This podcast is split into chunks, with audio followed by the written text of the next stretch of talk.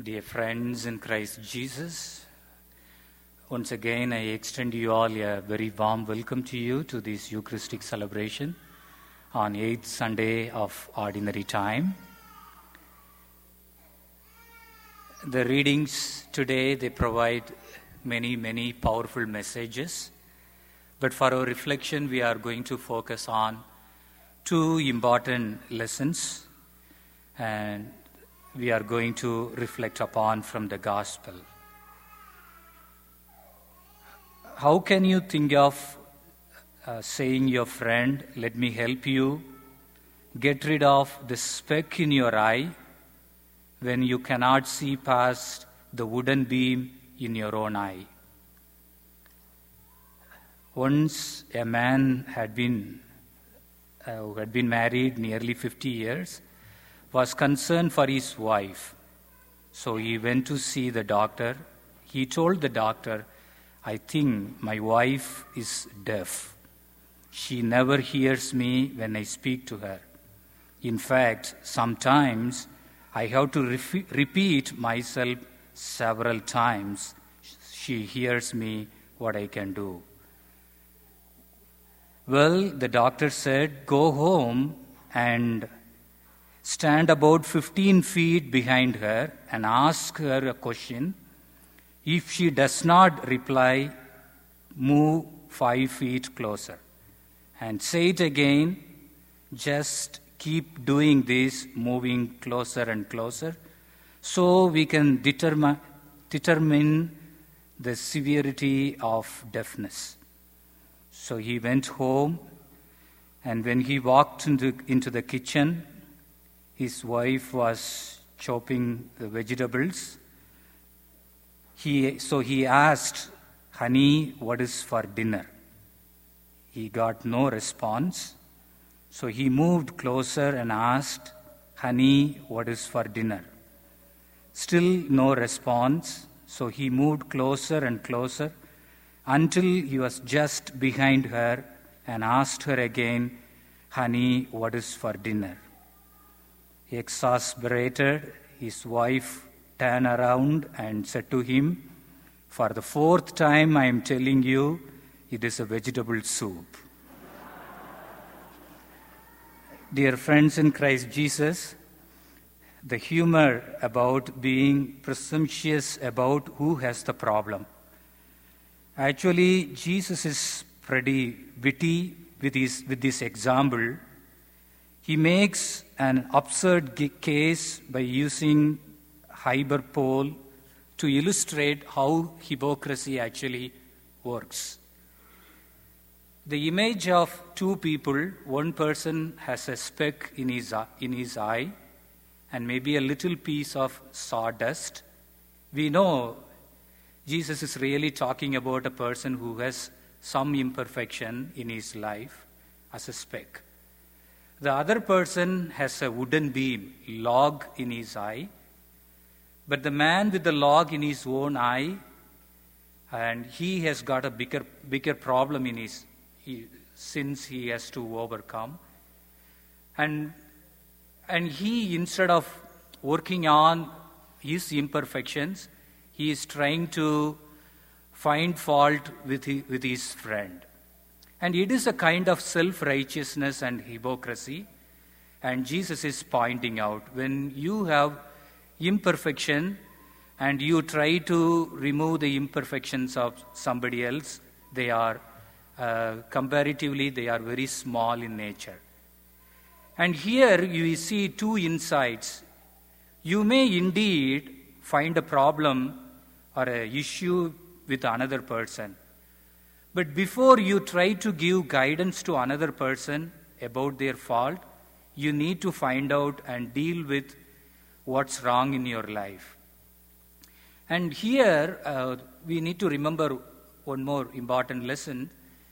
Uh, this not to say that there is no place for uh, lovingly intervene in someone's life uh, when they are uh, facing, going through some weakness in their lives.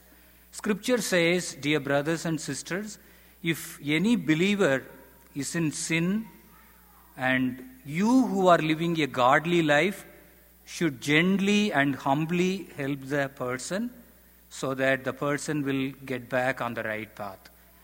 And it is important that we need to help the person who are going through uh, some weakness and uh, sins, and we, definitely we need to help them.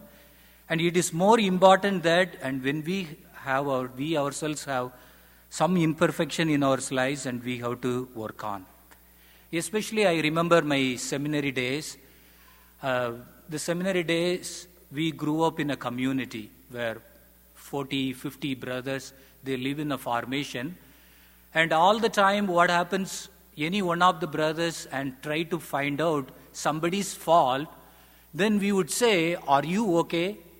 Are you perfect in this matter? Especially after night talk, 9.30, we are not supposed to break silence. And we have to keep quiet.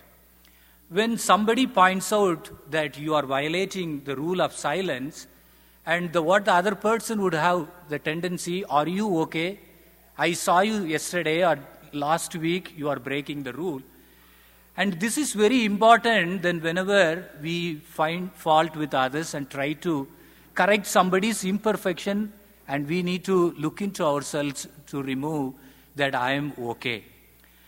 And it is also, uh, in a way, we need to learn the lesson that, but as a Christian charity, and we have the duty and responsibility when uh, our family members, our friends, when they move away from the faith or when they move away from the path of goodness, and we need to give them a godly correction. It's very important.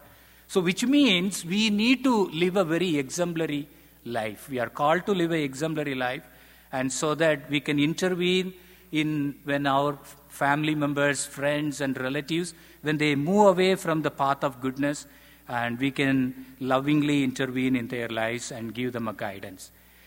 And number two, and the number second lesson we learned, and Jesus talks about a blind person. Can a blind person uh, guide another blind, blind person? Will both not fall into a ditch? And you may think of ditch as a hole or a low place or a gutter. You may think of it as a place where water runs off and gathers when it rains, uh, when you wash your car. And if you think in other dimension of ditch, and you, you see the murderers, they dump the dead bodies of their victims, or sometimes the hunters, they dump the deer carcasses, they threw into the ditch. In a negative sense, ditch, in a reality of life, ditch is a place, uh, this refers to addiction, and this refers to uh, the, the, the addiction, the bad behavior, and the evil things the person is involved into. So, if a blind person leads another blind person, they fall into a ditch. It is very important who is your follower. And we see the current generations, and we have a great, great many examples and role models in our church. Uh, starting with, uh, there are many lay people, they lived a very exemplary life to follow. And there are many holy peoples. Uh, definitely, we can follow them and we can pattern our life imitating after them so that we will come closer to God's kingdom and we will remain God's disciples. But we see the younger generations and they follow the pop stars, movie stars, and television personalities and rappers and so on. So they are carried away by their examples. And the, Jesus is very clear when you follow the blind person and you also following him, you are going to fall into the t- ditch and the ditch of evil things and ditch of addiction, alcohol, and so on. And therefore, we need to remember who is influencing our lives. And church teaches us great, great holy peoples, powerful examples, and it is very important that they lived like us and they struggled with human weakness, and painful experiences they had gone through, just like we struggle in our lives. And we need to follow the great examples, and definitely we'll come closer to God's kingdom. And this is so important. St. Paul, he talks about in the second reading, and this, the body we have is a perishable body. And this body, what we have is earthly body. This is physical body. But this perishable, earthly, physical body, this is going to put on spiritual body, imperishable body, spiritual body. So we are created for goodness, we are created for highness, and therefore we need to live a great example as Jesus is instructing us in the gospel. May we follow these two powerful lessons, following a great examples, not the blind persons who direct our, the society in a wrong path, and instead of finding fault with others, we perfect ourselves, then we lovingly intervene into other lives. May God bless us, bless our spiritual journey. Amen.